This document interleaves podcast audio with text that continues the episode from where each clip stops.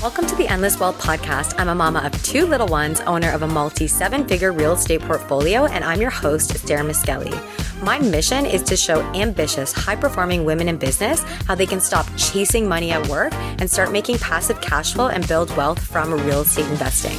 Just be ready because with the right ideas and advice, me and my phenomenal guests will share in each episode, you will see things differently than you ever thought possible.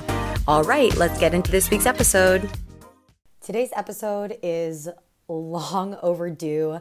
I'm going to go over the Limitless Financial Freedom Expo I attended mid June in Phoenix.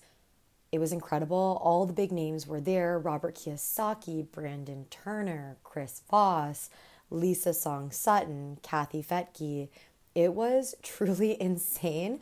I'm also going to tell some stories from the after events and who we got to hang out with. I couldn't even believe it.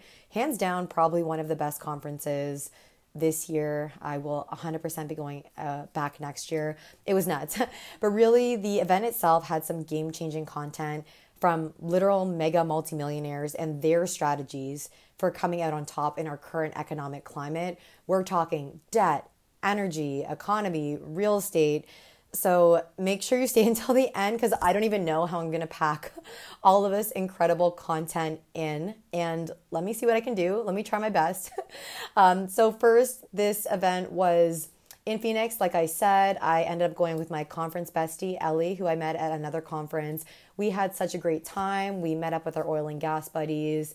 And this was actually not even on my agenda to attend this event, but our friends graciously gave us some free tickets. And it turned out to be such an incredible event, just the networking and the education that I'm so grateful they shared it with us. I really want to go into the content though, because we're in a very different environment than we've had the last few years. And there's a lot of opinions swirling around about what's going to happen, how things are looking.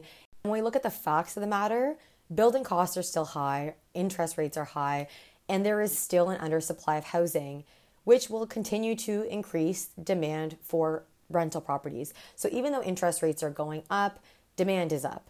And when you look at it, demand is always going to be the driving force for price increases and rental increases. So I'm not too scared about the market. There's always deals to be had.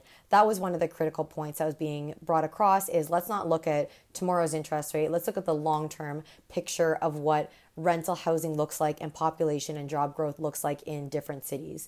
Another thing we talked about was exploring that unsustainable growth of debt in relation to the income and its potential consequences. So when you look at charts and a lot of them were shown and we look at how much debt has gone up, you know, the Fed's increasing interest rates quicker than any time in history over the last little while and you're looking at what people are actually earning, there is a massive discrepancy.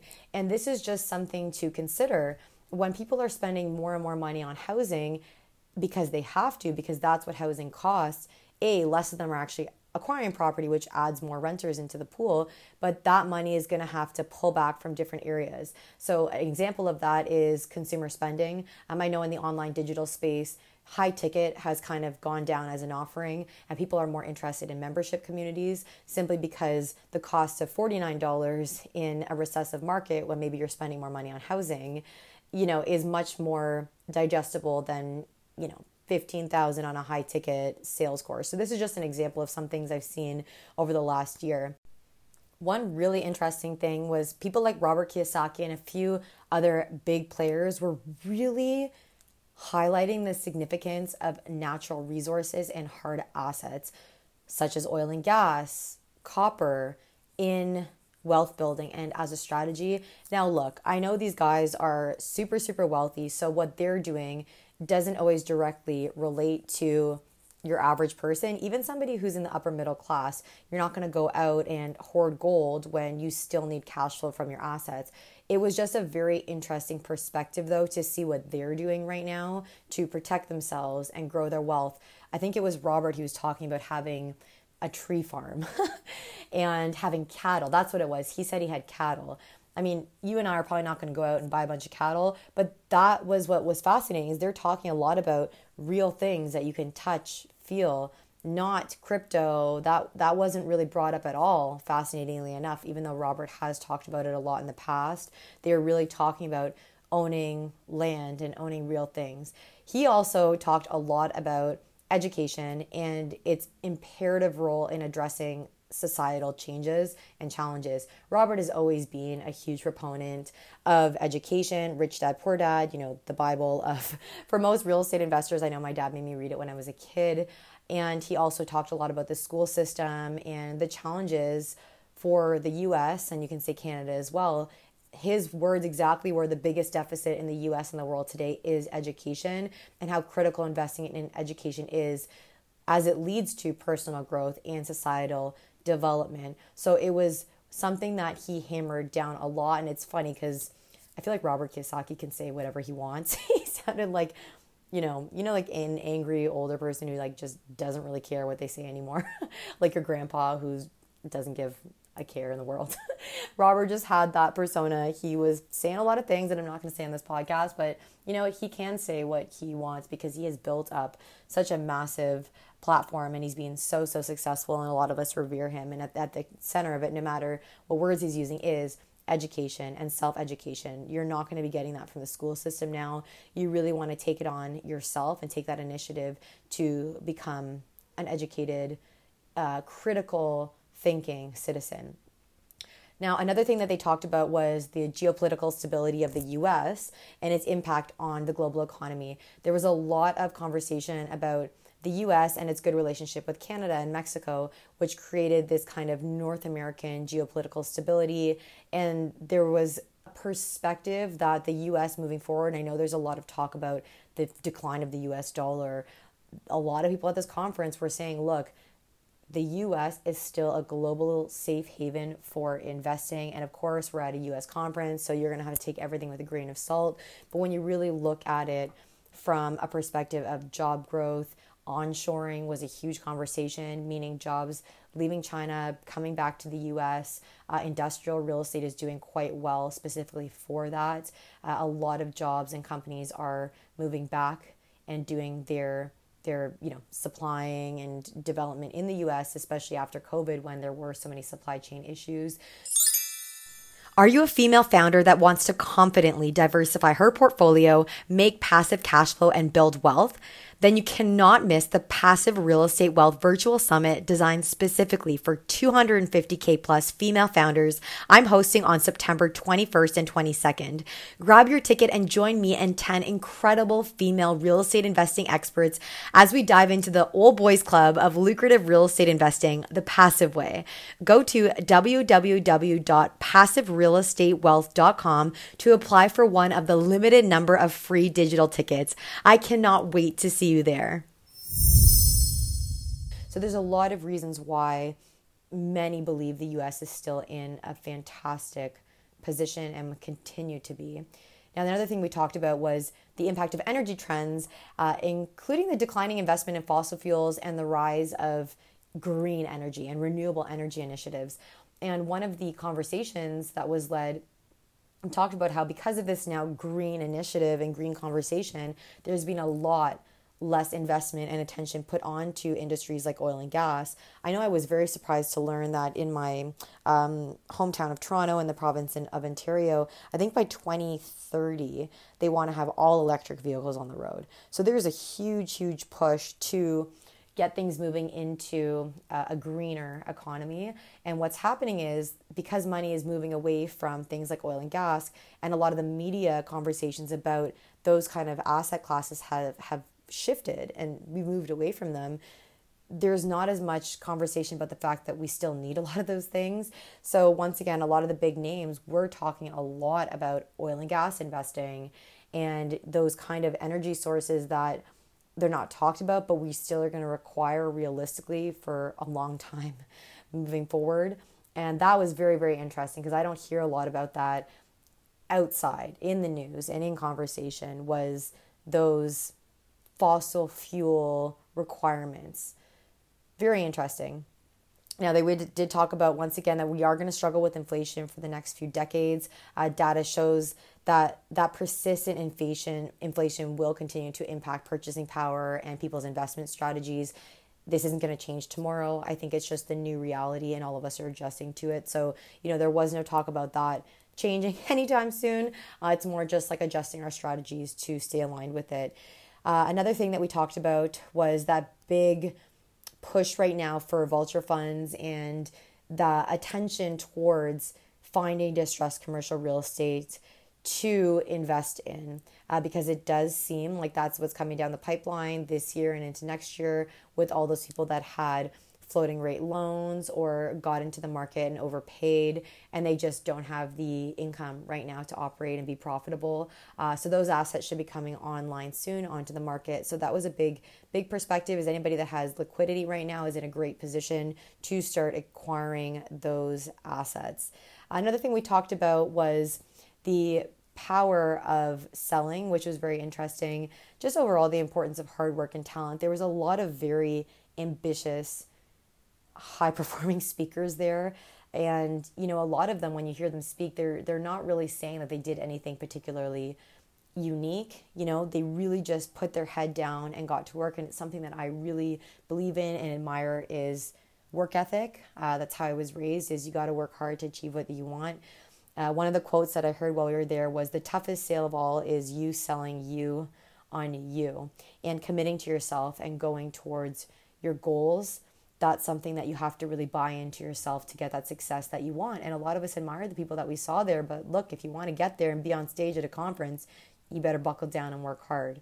Uh, another big thing we talked about, and I think just because we are at a financial freedom conference, there's a lot of alternative thinkers there, uh, a lot of conversations about vaccines and things that I don't think you'd, you'd hear uh, so so readily expressed from a lot of big big name people that you know have media coaches and things but one of the things that we talked about a lot was challenging those traditional financial advisors and exploring these alternative paths to wealth accumulation so there was a lot of different alternative asset classes represented there like i mentioned oil and gas industrial real estate self storage was a big one a ton of different things that you're not going to learn about um, from the bank or your financial advisor. And I will be talking about in my Passive Real Estate Wealth Summit in September. I'm going to have speakers from a number of different asset classes. So uh, if you are interested in that, definitely make sure to check that out.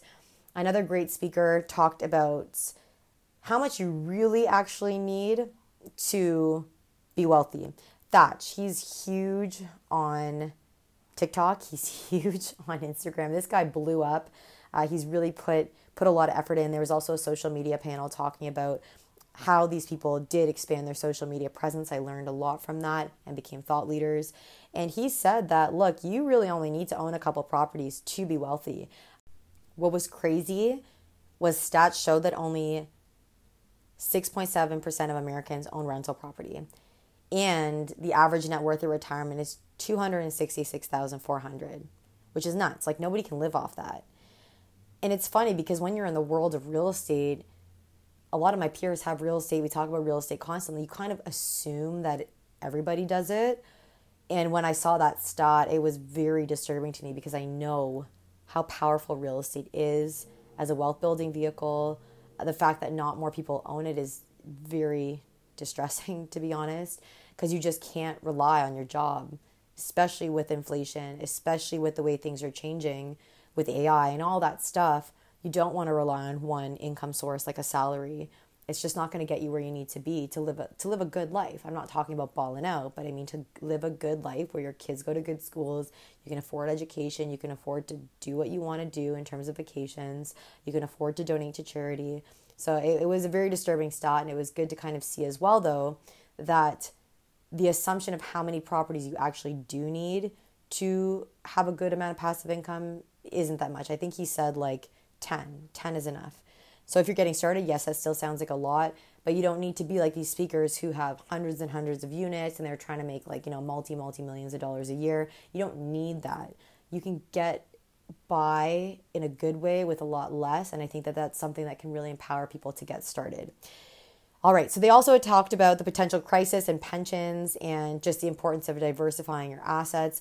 You know, pension funds are supposedly broke, and you don't want to be relying on that, nor can you really.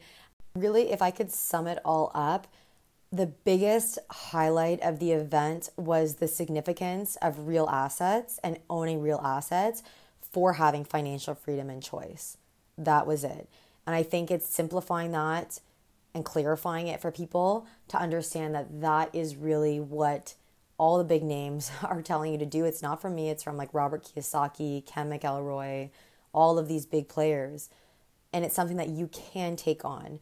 So, real assets such as tangible properties, resources will shape your financial future. So, I also wanted to share, like I said at the beginning, some of the after hours conversations. So, what's super cool about these conferences is you usually find that the big speakers are wandering around. They're saying hi to everybody. Um, I actually had the opportunity to talk to Brandon Turner at the bar, like you know, like after after the event, and you're meeting Deepak Chopra, his team member at the bar, and just having these really powerful conversations. I'm even flying out to Vegas on Thursday to hang out with Lisa uh, Song Sutton. She was at the event. I won an auction to spend the day with her wonderful auction. It was for the Veterans Fund. And that was just the vibe here. Everybody was really inclusive. I think that's what's wonderful is when you see people that have really achieved massive amounts of success, they are no different from you. They've just put in the work. And what I love about that is it really gives us the motivation to do it on our own, right? So I hope you enjoyed this episode, my summary of the Limitless Financial Freedom Expo covered a lot economic landscape, hidden opportunities, and of course, if you're looking to learn more about real estate investing, especially in multifamily assets, lots of opportunity coming up. Make sure to get in touch with me. You can DM me, you can email me. I am so excited to connect with you Thank you for tuning into the Endless Wealth podcast. If you got value from this week's episode, please leave me a review on Apple Podcasts and Spotify. It truly means so much to me to get this information out to more trailblazing women like you. And don't forget, if you haven't secured one of the limited number of free digital tickets for the Passive Real Estate Wealth Virtual Summit happening on September 21st and 22nd, go to www.passiverealestatewealth.com to apply now and join me and 10 incredible female real estate investing experts for this exclusive online event where 250K plus female founders transition from being real estate newcomers to confidently managing a growing passive real estate portfolio. I cannot wait to see you there.